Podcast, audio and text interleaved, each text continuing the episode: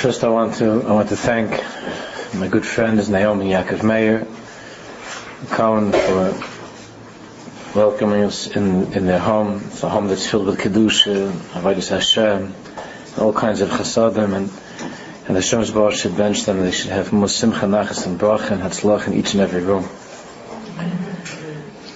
We're on page Mem Ches of the Vavi Mishkan Evne. The tzaddik here is talking about tasting Hakadosh Baruch, Hu, not just knowing that there is such a being, a creator, but tasting him mamish, and how we could learn in our lives to taste Hashem's Baruch. Hapasuk Aimer Tamu Uru Kitayv Hashem. David Malach says, taste and you will see Kitayv Hashem, that Hashem is good. Tamu Uru Kitayv Hashem. Al ha'adam baruch hu yizbarach kivyachal. A person has to taste in order to be able to really experience the toiv, in order to experience the good kivyachal in Hashem, a person has to taste Hashem. Now what does that mean? How is it possible for a human being to taste the Rebbeinu Shalom? What does that mean? Is this like food that comes into that, that a person puts in his throat and he is able to taste it in his palate? Is that this is not not food? What does it mean to taste Hakadosh Baruch Hu? What does that mean? So Bor Hadavar, it's clear. Shakasher Hayeda Hu Yeda Shel Seichel. That as long as one's knowing Hashem is intellectual, it's just a matter of the mind, of the intellect. It's impossible to taste Him. It's impossible to taste Hashem when it's just something that you know about, that you intellectually acknowledge that there's a Creator. That's not how you taste Hashem.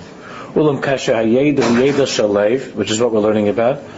However, when that when that knowledge, when that's a yeda shalev, when it's something of the when it's something of the heart, it's something that the heart knows. Yeda shel leiv.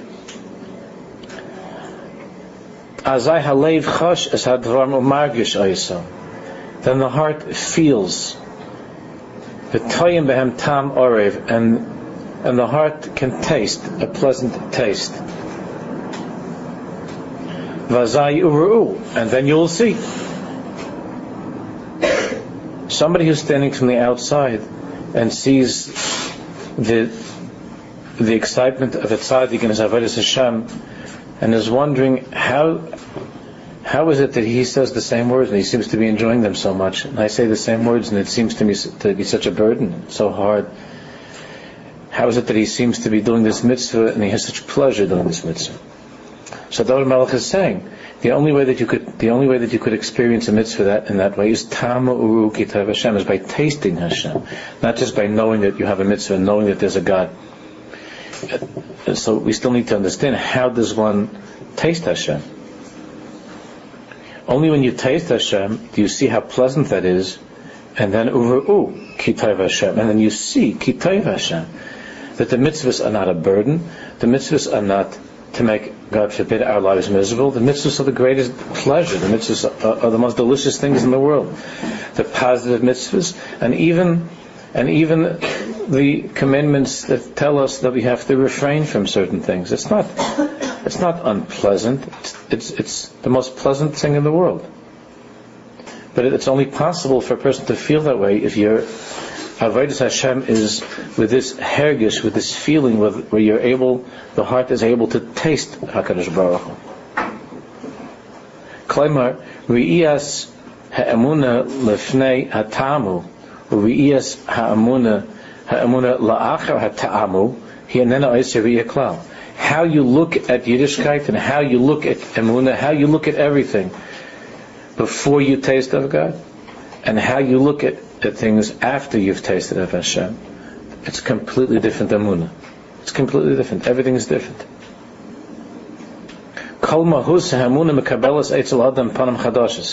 One's amunah is entirely transformed by this ta'amu uru'u, by this tasting of Hashem. We're going to learn in a minute what that means. It's completely different. He says, he says when a person's amuna changes from being something that he knows intellectually with his mind, to something that the heart feels. It's a different amuna altogether. It's a completely different amuna. Now the Moses Svarim point out, based upon based upon Chazal, in this parasha, in Parashas Emor. So Parashas Emor, El Kahana b'nei Aaron. So we all know that a few weeks ago we read in the Torah about a certain tragedy that happened to the sons of Aaron. It wasn't good. And it was on that day that was a happy day. And the sons of Aaron, whatever happened, they went where they weren't supposed to go and, and they were killed. So in this parasha, Emor, El Kahana b'nei Aaron, why does it have to bring up this subject again? Lenefesh liyitama ba'am of where we see from the way the Torah is telling us, and Chazal explain that that there are special laws regarding the Kahanim and coming into contact with death and so on.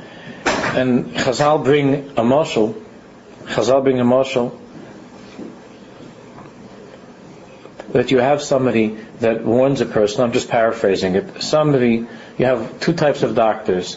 There's a doctor that, that tells the person, you know, you really, you, you can't have, in your condition, you can't drink things that are cold. You can't have something that's cold. It's very bad for you to have something that's cold. That's one kind of a doctor. He warns the person not to have anything that's cold. It could be harmful. There's another kind of a doctor who says if you drink anything that's cold, then you're going to die, like my like Yankel who died when he had something cold. And Chazal said it's a very different way of it's a very different way of giving over instructions, right? When you say, you know, it's not good for you to have something cold, okay.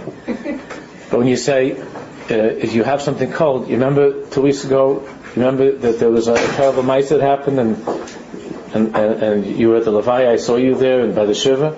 You know how he died? He had something that was cold, and he had your condition. He had something that's cold. It's a different. It's an, all, it's an altogether different prescription, right? Why is that? Because we see what we learned from here is the Bari Shalom wants us, and it's a very big sight, and that's what that's what the whole sefer is about, and that's what we're talking about now. The Bari Shalom wants us to feel something. See, the doctor that says this, this theoretical thing that cold is bad for you, a cold drink would be bad for your condition, it could be harmful, it could even be dangerous. It's not the same thing. Do you remember, I don't, I don't know if any of you remember this, I, I remember when I was, when we were in high school, so we had, we took driver's ed. And, um, course, our parents had been telling us for a while, we got our permits, we all wanted to get right out onto the highway, you know, that day. And our parents have been telling us it's dangerous, it's dangerous, you, know, you have to be careful, a car. My father always had this thing, a car is like a, a, a bullet, you know, he had this lotion. Okay. But I remember we were taking driver's ed, and the first day of driver's ed, they showed us this unbelievably gory movie like of like everybody getting mauled in cars and the most horrible movie. I'm sure now it's been you know it's been updated, but but at the time, I mean we were all sitting there like these like all the you know the tough guys that, that were that were only dreaming of things you know we could do and places we could go, and then you just look at, at this film. So I'm not saying that it had any long-term effect on, on, on a teenage boy. It's not, because you know, teenage boys are just not they're not sane. They're not normal. But but for the, at least at least for a day or two, and maybe even more, for the more sensitive types, it was a, a powerful thing. The chush. Why? What's so powerful about that? You can't remember Rashi that you saw yesterday, but some stupid movie that you saw 40 years ago. It's like it's like mamish 10 minutes ago. Shh. Why is that? Because the chush is very powerful imagination and feeling and a hergish of something. The Torah, the Torah wants us to have a hergish. The Torah is, is very poetic. It's, it, it paints pictures for us. Tamu uki toiva Hashem means to think that there's a God and to know that there's a God, that's not going to change your life necessarily. It's only tasting something. To taste something, there's a chush. Chazal tells us that, that until they were until they were bar mitzvah, you wouldn't have known the difference between Yaakov and Esav. They were twins. And they went to Chazal said they went to yeshiva, they went to the same cheder, they had the same rabbi, whatever that meant back in those days. They had the same, everything was the same. They looked the same. If you would have seen Esav, you would have given him a pinch and said, what a nice little boy, and he had beautiful, nice long payas, and he had a nice talus cut, and everything looked nice. He looked just like, everything was nice. Everything was nice. You wouldn't have seen a difference. And then something happened. Something happened. And, and, and, they went each one a different direction. The Svarim say that yeah, Esav went to Cheder, but Esav didn't feel what happened in Cheder. He sat in. He sat in on the class. He sat in on the class.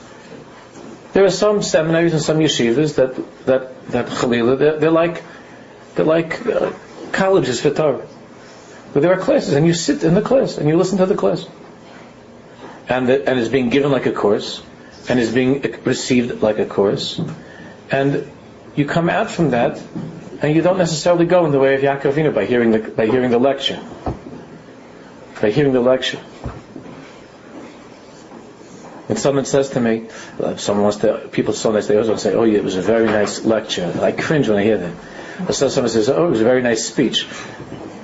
Uh, when you're trying to give your neshama over to somebody, and the person tells you it was a nice speech, so that's that's not a compliment.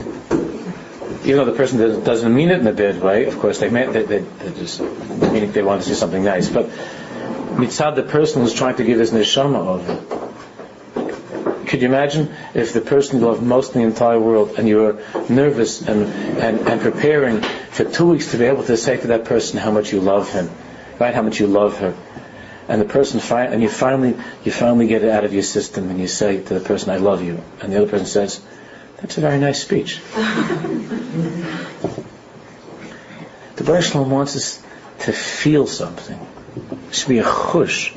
Esav went to the same cheder and he went but it was for him it was a lecture but Yaakov Avinu when he went to the cheder it was Yaakov Avinu was a Yaakov Avinu tasted the Torah that he was learning he didn't he- just hear it he tasted it. When you taste Yiddishkeit, then you change. When you hear lectures about Yiddishkeit, when you hear lectures about it, you could have now in, in where they have lectures that are not at all connected to Avodas Hashem and Yiras Shamayim and lectures. I mean, I'm not saying that people shouldn't. Somebody told me recently that there was a lecture someplace in a shul that was you know, it was a professor came that wasn't Shemay Mitzvahs and gave a lecture. Basically, the point of the lecture was to, was to put down Lubavitch intellectually with some new book that came out with all kinds of documentation against Lubavitch in a shul. I don't get it. That's that's what a shul is for, and that's what and that's what to, to, to have someone that's a Machal Shabbos say things against the. That, that's what it is. It's, it's when a shul becomes a, a, a, college, when a shul becomes a lecture hall, and people go to hear. You even look at, you'll see in the newspapers before Shavuos, they're going to advertise some Shavuos night lectures. You'll see, the, look at the topics, Shavuos night. Not a shaykh is to Kabbalah. It's a shaykh to feeling proud of being a Jew. A shaykh to being excited about your Yiddishkeit, the feeling the original Shavuos night is the holiest night remember last year there was some Shavuos lectures on Shavuos night on the subject of abortions in Halacha on Shavuos night when Klai was born. Yeah, when we received the Torah. How could how could there be such a thing that in an Orthodox how could there be such a thing to have a lecture on, on abortions? Shuls, I don't, understand any. I mean, you have to you learn halacha, so you talk about it uh, on the side, outside the shul. This this you have a lecture. But how could there be a lecture? It's interesting. It's interesting, just like you have in college, you have courses on interesting subjects. So you want to make it interesting. Maybe you'll get some people to come, and you know, uh, and, and, and it's interesting. Make interesting topics. Person can a person can sit and a person can say, and there's no hergish for Yiddishkeit, there's no chush. The Baruch wants us to the Baruch wants us to live in it. That's what we were talking about last time. The difference between what's happening now and, and our parents and grandparents. And it's a totally different Amunah. That's what the tzaddik is saying here. It's totally different. Yaakov Avinu and Esav, they, they dafka went to the same cheder, but Yaakov's, Yaakov tasted the Torah that he learned, and Yaakov, Yaakov went, and, and it was a lecture. I once mentioned to you that many years ago, long before I, I, came here to the neighborhood, so I, I would give, I would give shiurim, and I used to give to people that weren't religious a lot of shiurim to all, in all different places. Lima remembers some of those days, and and there was such a difference when I would go to the to. I used to give shiurim for Israelis and Queens in Hebrew. I used to give for a long time. I gave to Israelis in Hebrew shiurim. Most of them are them. I can't even describe what it was. The screaming and the yelling and the carrying on and the, the, the rudeness and the it was so it was so gewaldig. It was unbelievable. The, the, the, experience of Jews who, when they heard Torah, they, they entered into that world and they tasted it. They, they could disagree, they could fight, but they were tasting. And then, and then I gave Shiurim in other places, uh, you know, uh, American people, talking about not religious people, Jews, in, you know, I used to give them Lynbrook and different. So it could be after a good Shir, you know, if, this, if there, somebody would say something, I would say something. So then the people, and then afterwards you have a little bit of snacks, right? And you go home and you, and you have your chazir. Not? But when, with the Israelis, with the Sfadish, with the screaming and fighting, there were those that walked away angry. Others walked away. The Makabal mitzvahs. The Makabal. They started to try to keep mitzvahs better. Not a lecture. Two people could be in the same, you hear the same shir. One is tasting it, the other one is just listening to it. That's what he's saying here. Nun Zayin page Memches. Tamu uki Hashem. V'cheich. Imazleg umachnisim. What does it mean, tasting God? Is that with a fork? You can't put it in your mouth with a fork. Sarach ulam. Yeah, you have to taste Hashem. But it's not with a fork. And it's not with your mouth. Hati'ima hi ti'ima shal hanefesh. Is the soul tasting. Ti'ima shal halev, the heart tasting.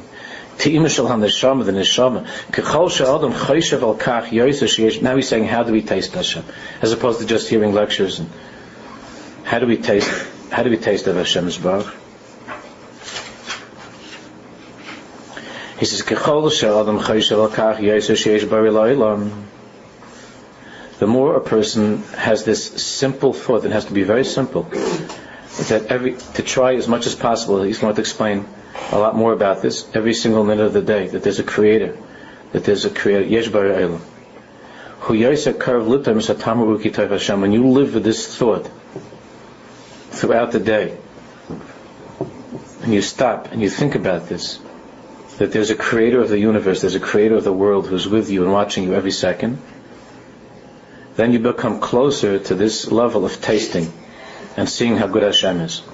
Because Balach came, and when a person thinks a lot, you begin to taste as a tamu Hashem. Well, it's Hashem. You begin to delight in Hashem. Gam kan Here, while you're in this world, ulam But as long as your Yiddishkeit is just that you know, you know, of course, that there's a God and you know you believe in Him masmid al al but you don't constantly try to think about that, to remember that, that there's a creator. It's just this is something that you, of course there's God. What do you mean? You know that there's God, but you don't think about God. Zen nisha b'bchinas yeda, then it remains only information. V'yeda sichli eno bar benefesh.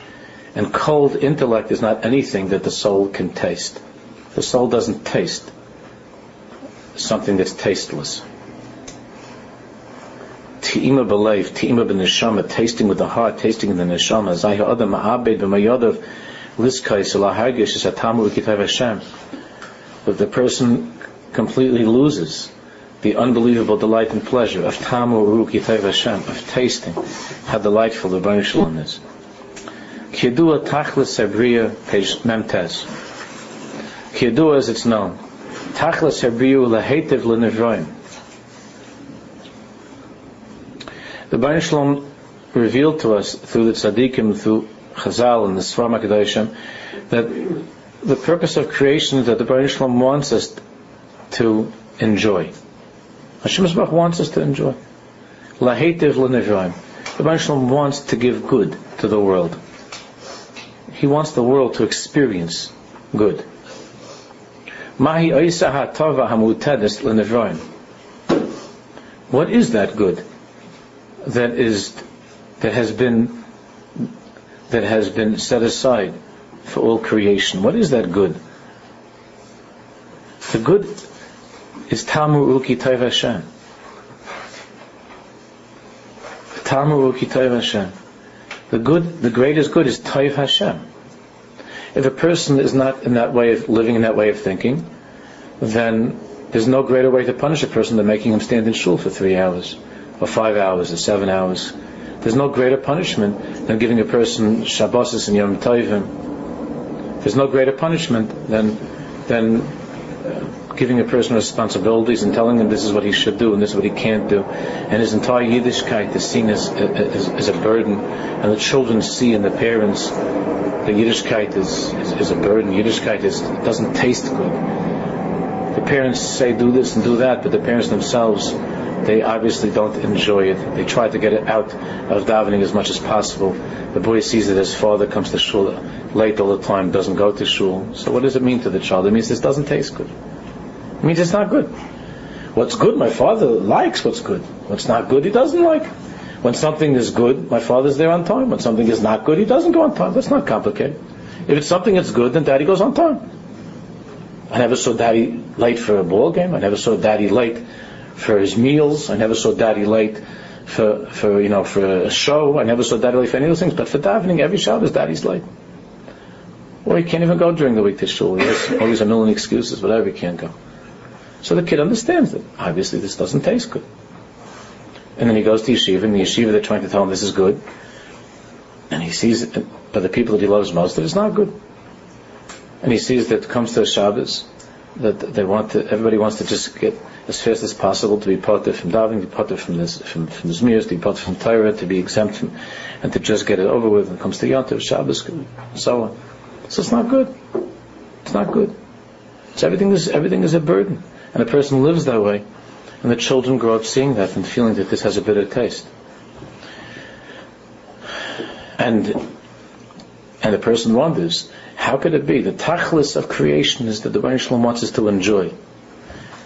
And we're thinking, this apikaris is your thought. Baruch Shalom, if you really, really wanted to, me to enjoy, you would let me go shopping on Shabbos too.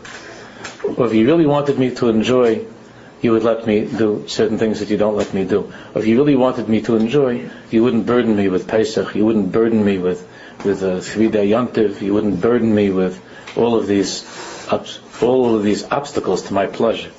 You wouldn't burden me with a certain way of dressing, a certain way of talking, that every single minute of my life I have to be conscious of you. Every single minute of my life I, I can't do this, I can't do that. If you really wanted to be good, then you would give me the same way you give the goyim. They have a good. They have a good, they don't have any cheshbon rule. They don't have to worry starting Wednesday what's going to be Shabbos.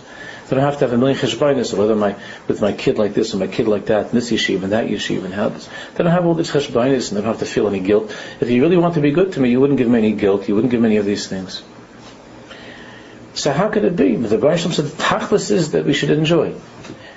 So the Torah says that, that that, that enjoyment is tamu rikitayv Hashem is only when a person tastes Hashem does Hashem taste good. Then you see that Hashem is good.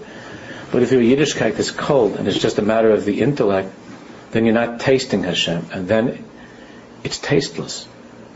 And how many years can a person going on spending so much time involved in things that just don't have a good taste, that are tasteless, that don't have a good taste? How long can a person do that? A person wants to taste and to enjoy. That's why you see, you understand, when there's so much excitement, let's say, about about coming up is going to be Yom Ha'atzmaut. I don't know what day it is. It's, it's coming up uh, soon. Huh? Thursday. Wednesday night. Thursday. Wednesday night. What's today? Yom HaZikaron tonight. Oh, it's in a weekend. It's, it's, it's, it's Tomorrow. The day after tomorrow. Ah, okay. Tomorrow night. tomorrow night. So there, there are people that they, they can't get excited about Hoshana Rabbah or Sukkot or Pesach, but they can get very excited about Yom Ha'atzmaut. I'm not making any statement about anything religious or political. I'm talking about the nature of a person. Why could they get so excited? Because because that's meaningful to them. They're excited about it.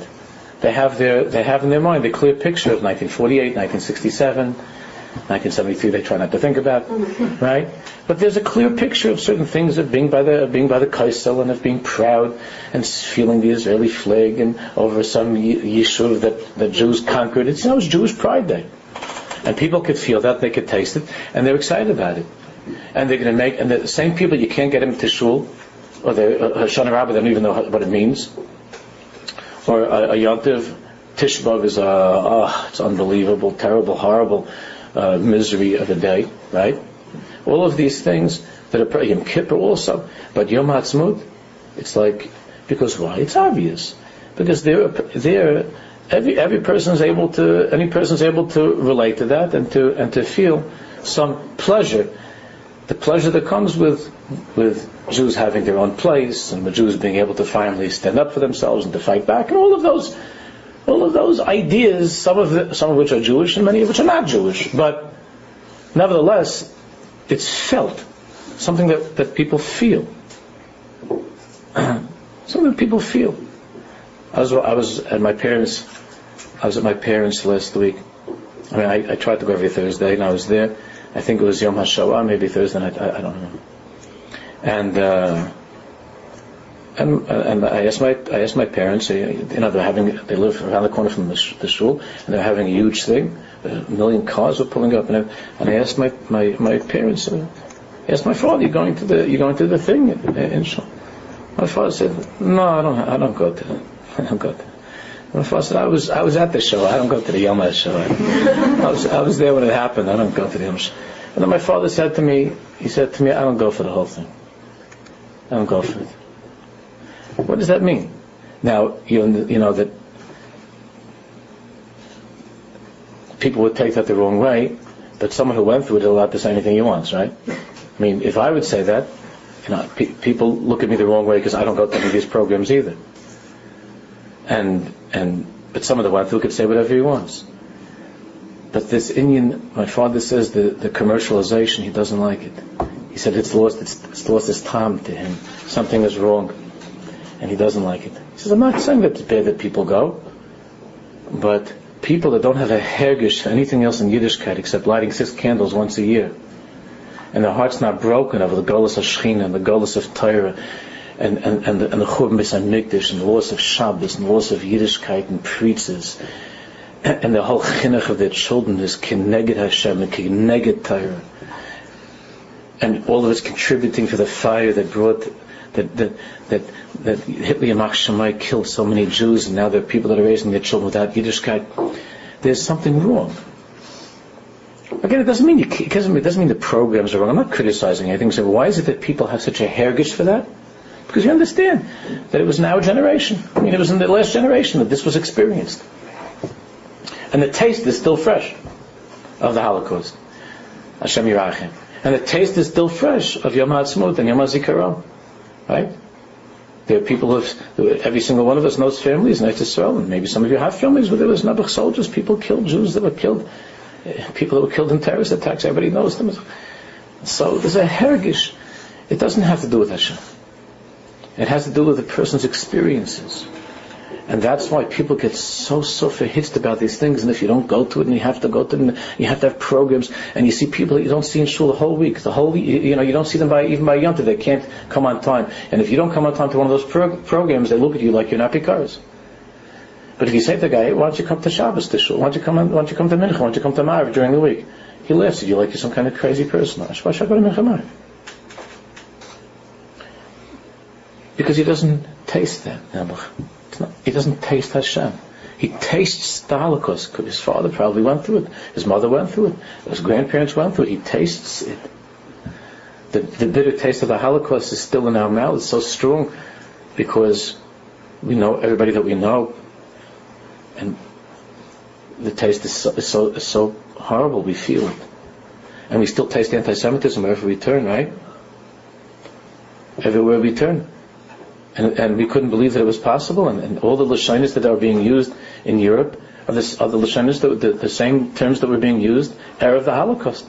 And what's being used in the Arab world, the same lashonis of Hitler Yamachshim. All the, the same words, the same way of thinking. So the taste is so strong. So people relate to that. But if you don't if you don't feel Shabbos, if you don't feel Yontiv, if you don't feel davening, if you don't feel learning, if you don't feel mitzvahs, masim tovim, you don't have a hergish. So therefore you'll find that there are people that they get, they get very excited about Bikkur and the certain mitzvahs because they're wonderful Jews and they want to help other Jews and they could taste the pleasure of putting a smile on a Jew's face. You deliver a package to somebody, you, you, you, even if you don't see the person, you're thinking, wow, when the person got this, the poor person got this food, it brought a smile to their faces. It's gewaldig. It's beautiful. So that gives you a warm feeling. And you, you could see it, you could feel it, and it gives you ah. But not Hashem, you don't feel. You don't feel Hashem's smile. When you put on tefillin, when you come to shul. You know that there's a God, but you don't have a hergish for God. So again, you'll have people that they can't walk into a shul, but they're involved in a million good deeds. They want to do a lot of good things. That's a holy thing, but it's not Tamur Kitav Hashem. They can't bring themselves to dav mincha. They can't bring themselves to, to bench and to think about anything they're saying in benching. But they could they could stand up for three nights in a row packing, you know, Tomchei Shabbos or packing, you know, doing good things, doing mitzvahs. There's a holy thing inside of them. It's chalishing for God. But they feel so distant from Hashem. But at least they know that when they when they do this, somebody is going to somebody's going to have something to eat that Shabbos, Gavaldi. And everybody wants to feel that what they're doing makes a difference. What they're doing makes a difference. So you think that you, you make some Holocaust museum, you make some Holocaust memorial, that you're somehow, you're somehow go, helping to stop anti-Semitism in the world. You're helping somehow to remind the children that there, that there was a Holocaust, that they should feel more of a identity for being Jews, but then you don't tell them what it means to be a Jew. To be a Jew doesn't mean just it doesn't just mean being a Jew doesn't just mean that somebody died in the Holocaust. To be to be a Jew means to be Jew means to, to live a life of kedusha and to be connected to the Varishlam. That's what it means. So he says on the top of Memtes, that's the good that Hashem the good that Hashem wants to give each and every one of us that He created the world so that we should enjoy but what do you what do you enjoy? If you don't taste Hashem's baruch, then you don't enjoy Hashem. You just go through the motions. It's a pain in the neck. And the only aspects of Yiddishkeit that you can enjoy are those things, like I just said, that, that you could taste.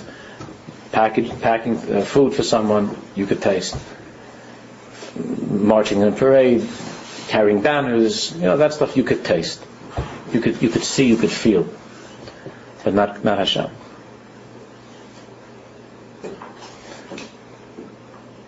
Tamu Kitoiv Hashem. Zula Zeh Mashi Yechashveyu B'nei Adam L'Tayv. These are the words. Of, these are the words of the Ramchal. Zula Zeh Ma Yechashveyu B'nei Adam L'Tayv.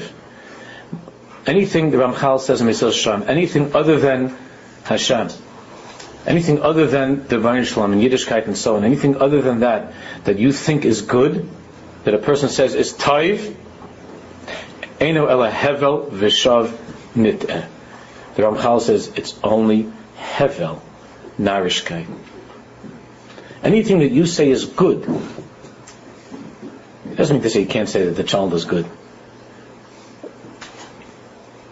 But when a person identifies things as good, and it's not, it's not godly, and it's not related to Hashem's Baruch in your, in your life, so the Ramchal says that you just attached a word and you, you took this word and you misused it. Just like when a person says, you know, I, I, I, I love your dress. I love your outfit. That's a very, very strong thing to say about a, a, a piece of material, no? It's a very strong thing to say. I love your dress. All right, it's a mitzvah if you want to make a person feel good. That's for sure nice. But you see how words can be used in such a, an inappropriate way. To say the same thing to a child, I love you, and to say to a husband or wife, I love you, and to parents, I love you, and to say, I love your outfit, there's something wrong, yeah? Something is wrong. It's a harmless thing, but a little bit it's not harmless. Because over the, over the years, words lose their intensity and they lose their meaning. There were, there were Jews that, that saved certain words only for holy things. For holy things. Ramchal is saying that when you say that this is a good piece of kishka, a kishka is a toiv. It's a good piece of kishka. Tov is not it's not really. You could say this kishka, and when you say this kishka is good, not that we not that we can't say. Of course, that's how we talk. But he's saying, but if you really think that that's toiv, now if you think that it's toiv, it's good because it's a gift that the Rosh gave you, you make a nice bracha, then that's part of your tasting God. And that's that's kishka. Kishka is even. I just use it as an example. Kishka, I always say, is kish cut. It's a kiss of Hashem, right?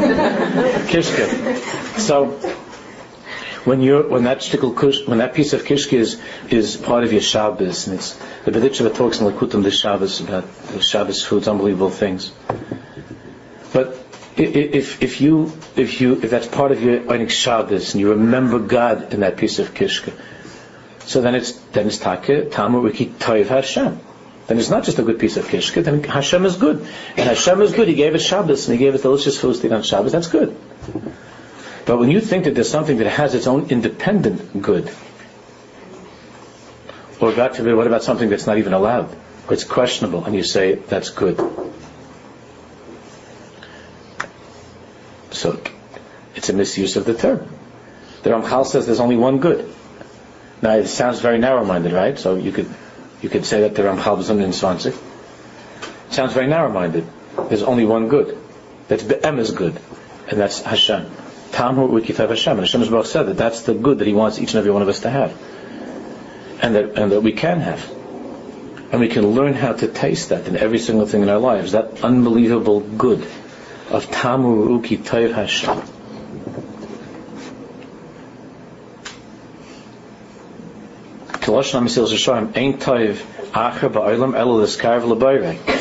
That's what the Ramchal is saying on Memtes around five lines down. That there is no good in the world, only closeness to God.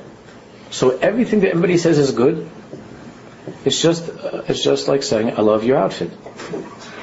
It's just a it's just a, a, silly it's a silly use of the word. I mean it's, it's okay, it doesn't hurt anybody, but it's silly.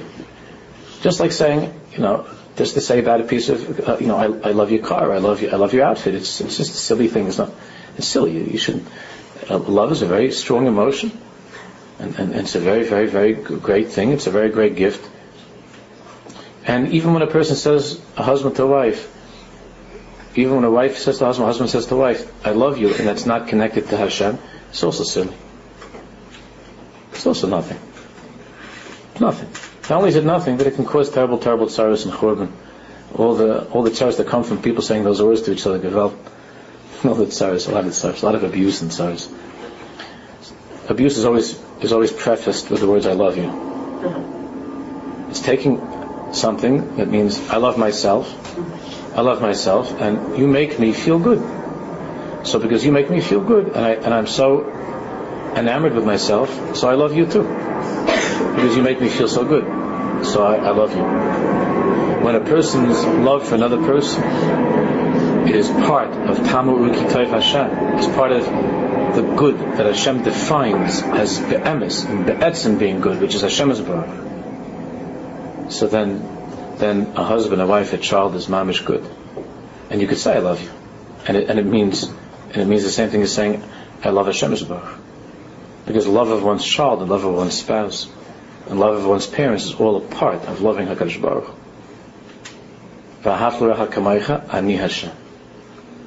You should love another Jew. I am Hashem. That's what it means. That when I am Hashem is, is found in your love of another person, then it could be called love. When it's not Ani Hashem at the end of the pasuk, then then it's a misappropriation and a misapplication of the word love. There is no taiv. Only that that which is godly is taif. There's nothing that's taif. Only that which is Hashem. Which sounds like a, a, a, frightening thing when a person is not in the parasha and, and, you're not tasting of it. And it sounds like, oh my goodness, this is. I, and I had no idea that this, this, this religion thing is getting very serious. I had no idea it's like such a big thing. Uh, uh I, I, I, really thought that Yiddishkeit was going to be more like a side thing. I had no idea that it's so uh, completely um, inclusive. I had no idea, but that's that's the only way that a person can taste that it's good. And from there comes the coldness of the lectures that I was talking about, the lectures on Judaism. When the Yiddishkeit is, when the Yiddishkeit is not, when the Yiddishkeit does not fill every minute of a person's life, and is dressed up in all kinds of secular terms, and you plop a yarmulke on someone's head, so then it's just a matter of time that Torah changes into lectures,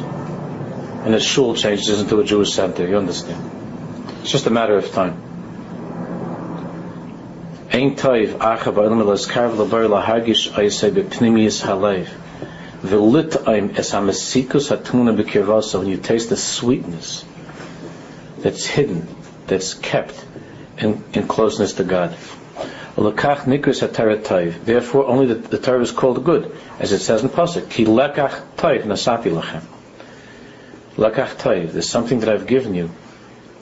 There's a schayr. Lekach toiv. There's a schayr that I've given you and it's good. It doesn't mean Torah is good and Torah is good and college is good and television is good and baseball is good and and and New York City is good and this is good and this is good and it means ein taiv ela Torah. Only Torah is good. If your experience of eating is part of Torah, that's also good. And if a person's experience of, of, of, having to take, of taking some secular classes or getting a degree is part of his Avodah Hashem somehow, and Panos and Avodah Hashem, whatever it is, that could also be taif. I'm not saying that, I'm not saying that it's not part of what's taif, but it's only if it's, if it's only, only if it's serving the purpose of Torah. Then it's taif. When a parent makes a decision that in order for my child to have a better education, he or she has to go to a place or should go to a school where it's going to be very, very, very hard to have any kedusha, any holiness. Uh, to be, God forbid, in a place where there's all kinds of preachers and tumah, and you make that decision that you that because that's because because you want your kid to have the best education, and and the Yiddishkeit becomes secondary to that, then it's not toiv. Then that education is not good. It Makes no difference if it gets him a half a million dollar job the day he walks out of school. It's ra it's ra. And then the parents are shaking their heads and wondering, how come my kid doesn't want to daven anymore? He doesn't want to put any yom anymore? And then when it gets really bad, how come he has a girlfriend with a funny last name? Huh? And everybody's shaking their heads. The parent made that decision of what's more important. What's the taiv in their lives? What's good? Torah is nice. But what's good is to have the best education. Torah is nice. But that's not what's taiv.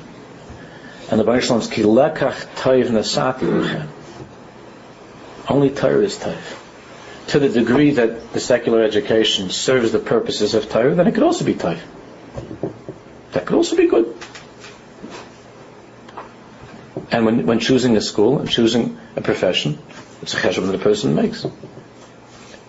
And whenever, whenever it's not serving the purposes of being an Elachid and serving the purposes of Torah, then the word tov has to be removed from the formula. And then there's no siyata dishmai. That's scary. Then you're on your own. Then it's not godly. It's not with Hashem. And when it's not with Hashem, terrible things can happen, because it's not filled with the Baruch When something is filled with the Baruch and has siyata dishmai, then there's unbelievable help every second. And every single second is connected to Hashem, and it's part of Talmud Yitov Hashem. But Chas if something is if something is detached from God, and if one's Yiddishkeit is just a side thing, so then the other things that he's doing are not toiv. And then it doesn't have bracha. It doesn't have bracha. A person has a child and they want to have children. There are many, many Jews who are not blessed with children, Hashem Yerach. It's a big bracha to have a child. And it's not anything that anybody should ever take for granted. And when someone has a child, you make a decision. Why do I want to have a child? Why do I want to have a child? What's the purpose of having a child? It's a simple question. What's what is what's the meaning of having a child? And it's so easy to forget because in the beginning it's you're so busy with diapers and formula and nursing and all different stuff, and then they're so cute and it's fun. And it's all these like neat things and you know it's. But then like any any person that that any person that has a little hergish what it means to be a Jew has to ask himself why did I why do I want to have a child? It costs more. I'm not able to sleep at all. I can't even when the even when, and finally when the kid starts to sleep the whole night, then they go then they're out the whole night. like you know, just when the kids start to be able to sleep the whole night, then they don't want to sleep. then they want to go someplace, and then you're sitting around sick, waiting up, right? My son was home from yeshiva for a few weeks, and, and I'm still trying to recuperate. Just, you know, of the guys, where are you? Where are you? You gonna call? Sure, I'm gonna call. You have the cell phone on? It's on every second. Ma, don't worry. I have the cell phone on. You can call me any second. Every time you call, it's just a machine. Three o'clock in the morning. What? Where? Oh, we decided we're going to go to Brooklyn to get pizza. Something like that. I don't know. And then your mother's up the whole night. Okay, so I did this also, I did this also for my mother. Right? But.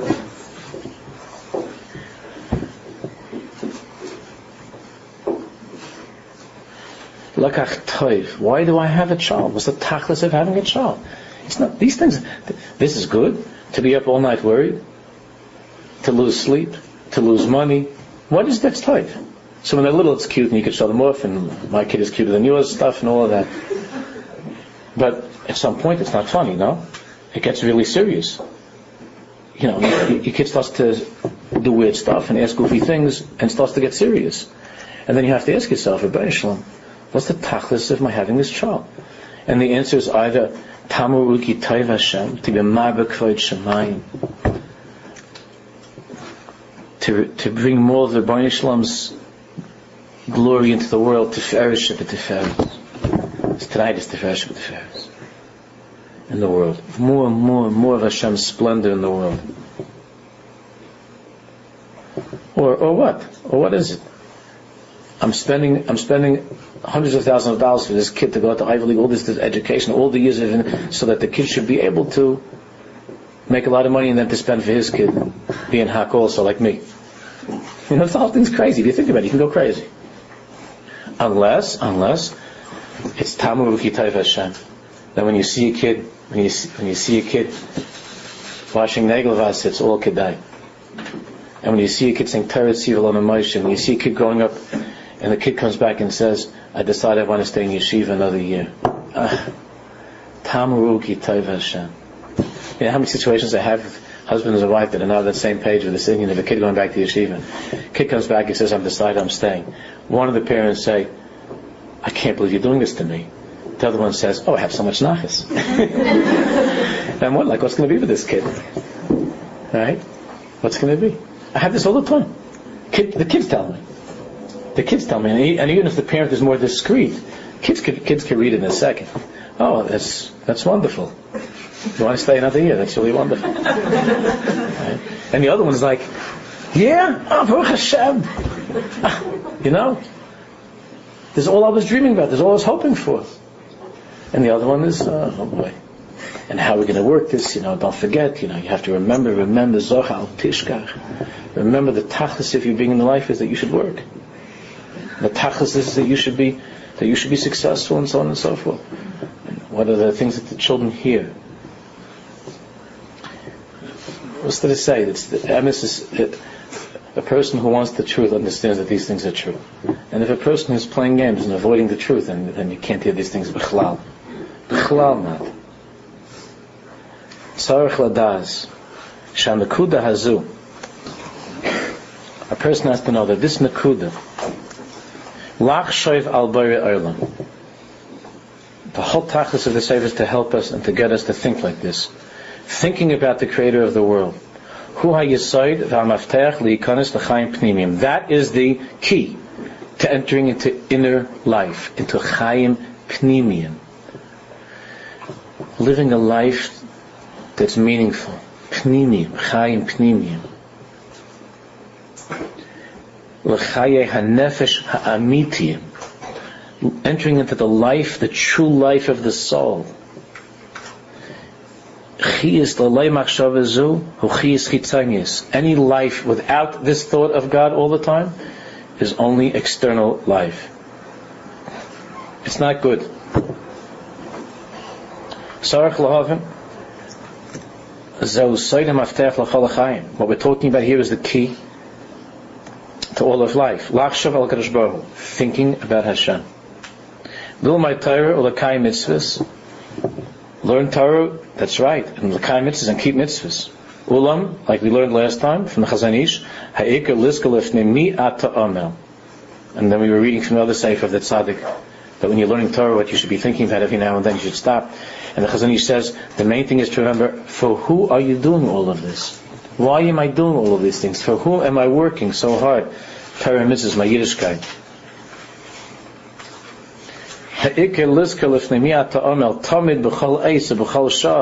Every every minute. Then the Torah is the way Hashem gave us the Torah. That's how Hashem wanted us to live with the Torah, not as some sort of an interesting subject to be to be uh, discussed at a lecture, but to live it mamish. Mitzvahs mitzvahs kitzurasa, and a mitzvah is not some ritual or some interesting thing. But the mitzvah is mamish. The mitzvah, the mitzvah is is living that way. And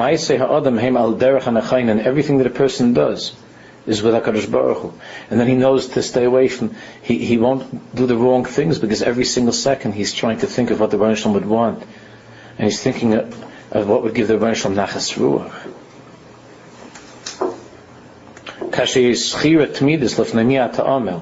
When a person always thinks of this, why am I, for whose sake am I doing all of my, these things? Why am I living? What's the purpose? When a person takes this key,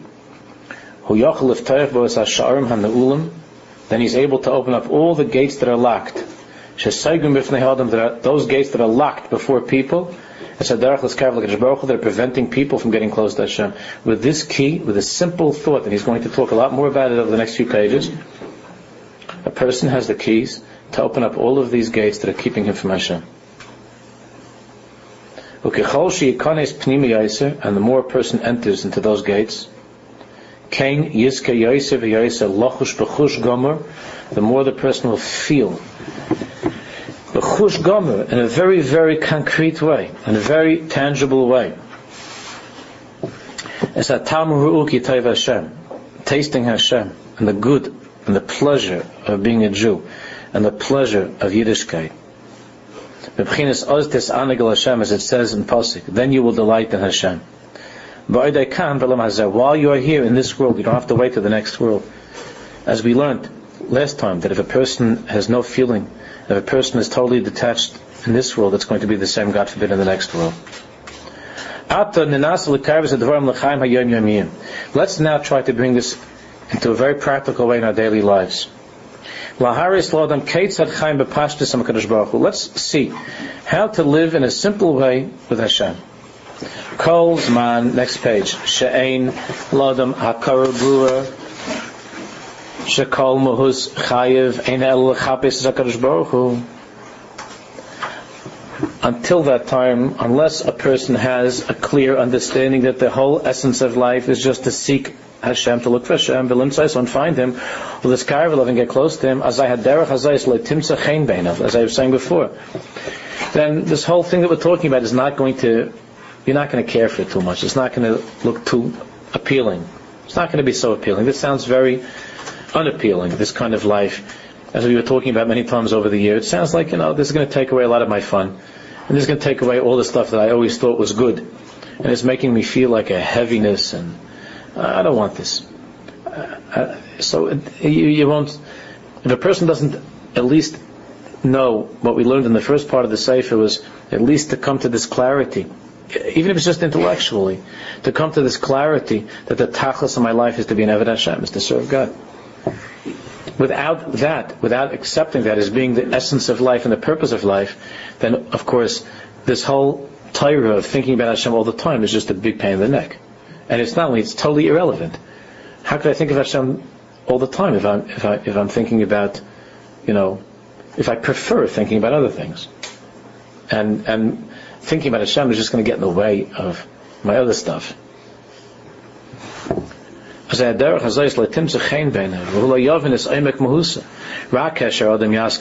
Only when a person thinks about and understands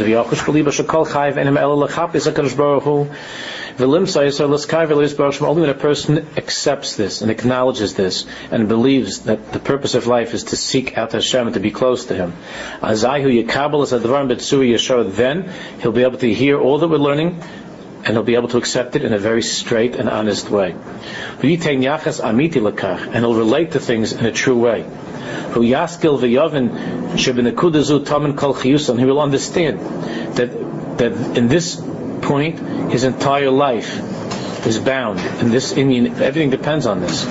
Now he says a very, very important thing which I alluded to a few weeks ago. Listen carefully. He says, in everything there are difficulties. In any path there are going to be difficulties. There's no way to jump and to skip over steps and to, you know, just to get to the final destination. There are always going to be, there are always going to be many, many tests and failures and trying again. But and everything in life, it takes time and if the schlep, it's hard. Um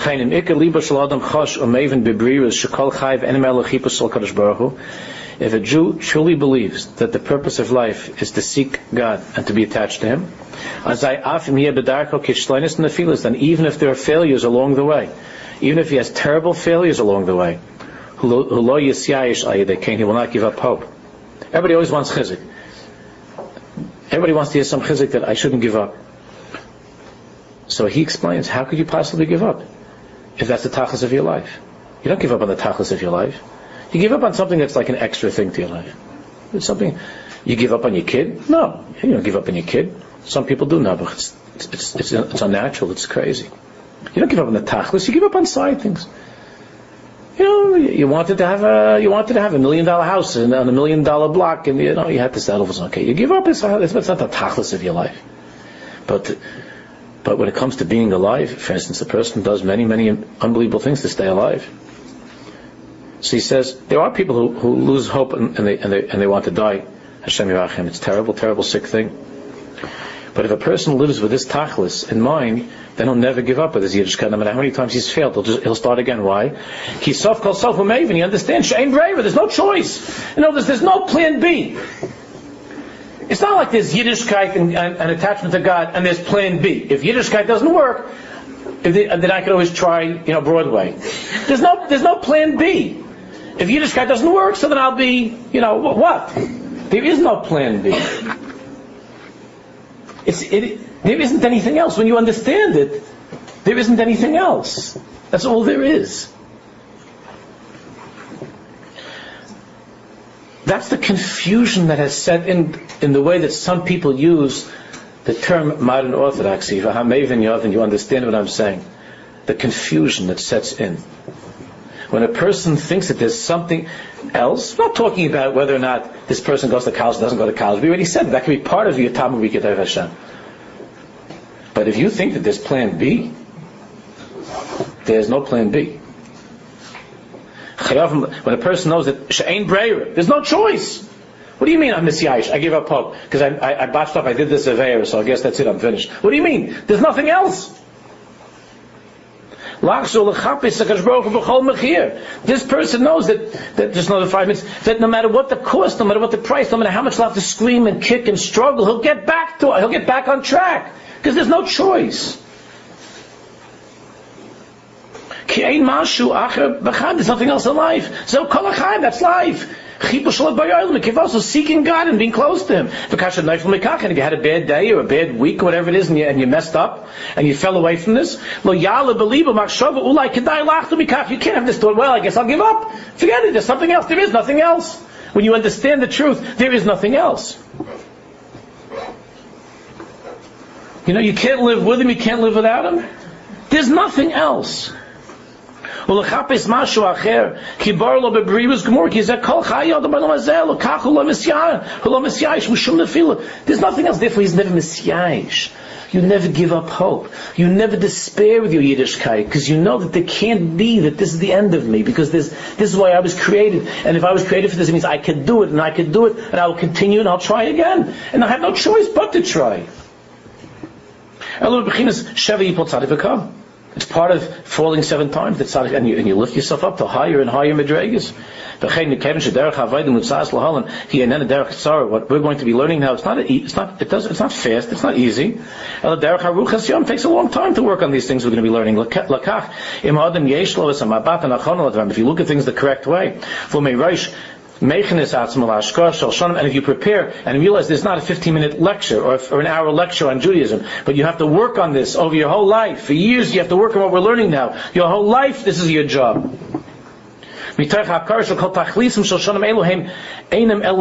It's when you realize, why is this? There's not a waste of time because there's the whole tachlis of my life. It's the whole tachlis of my life. You can't say things I'm wasting my time. It's ridiculous to say you, you never say, if, if someone you love was sick, you never say it's a waste of time to go speak to that doctor. You never say it's a waste of time to get a test. What are you talking about? It's a tachlis. However, if you only see this as something extra in life, if Yiddishkeit is something you think about, it's nice, it's a sideshow, it's something additional, if that's what you think it means to be modern Orthodox, if it's something which is very short, you can manage. If it's a short project, you can handle it. But if it's a long project, you don't want to put into a secondary thing, into a into a sideshow. You don't want to put in so much time. You, you know, how much can I put into this? This is not this is not who I am. So how much time and effort can I invest in something that's not really who I am?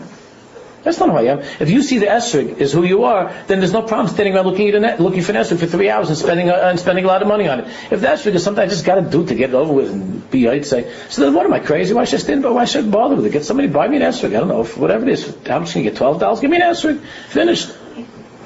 I mean, that's the different Yiddishkeit.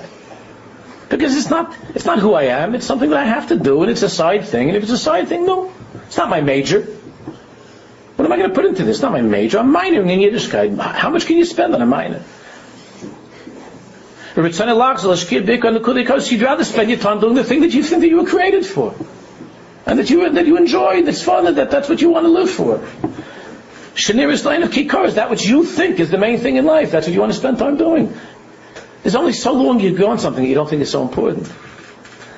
ולקח ההקדמה המוכרחת לכל אחד לפני שיעסק לנהג בדרך המוצעת להלן, היא ההכרה הגרובה שזה דרך חיים. Therefore, the beginning, the beginning, if you're, if we're going to, if there's going to be any meaning to the avoid that we're going to be doing in this safe and what we're going to be learning, it's only when a person first accepts and realizes that this is the way of life, this is it. There's only one way. And that's why God put us in this world, that's why we're alive as we spoke about before. And even though what we're going to be learning about is going to take many years to do this, you don't see any waste of time. You realize that all the years that were given to you were given to you for this purpose. This is why you were given years. That's it. You were not given years to go shopping. You were given years to do to this. This is why we have time. This is why God gave us our lives, is to do this not the other stuff. Hasagas, Hasagas lezeh, hamuvalim. But the tachlis is through Torah to be able to achieve more and more and more closeness to Hashem Baruch.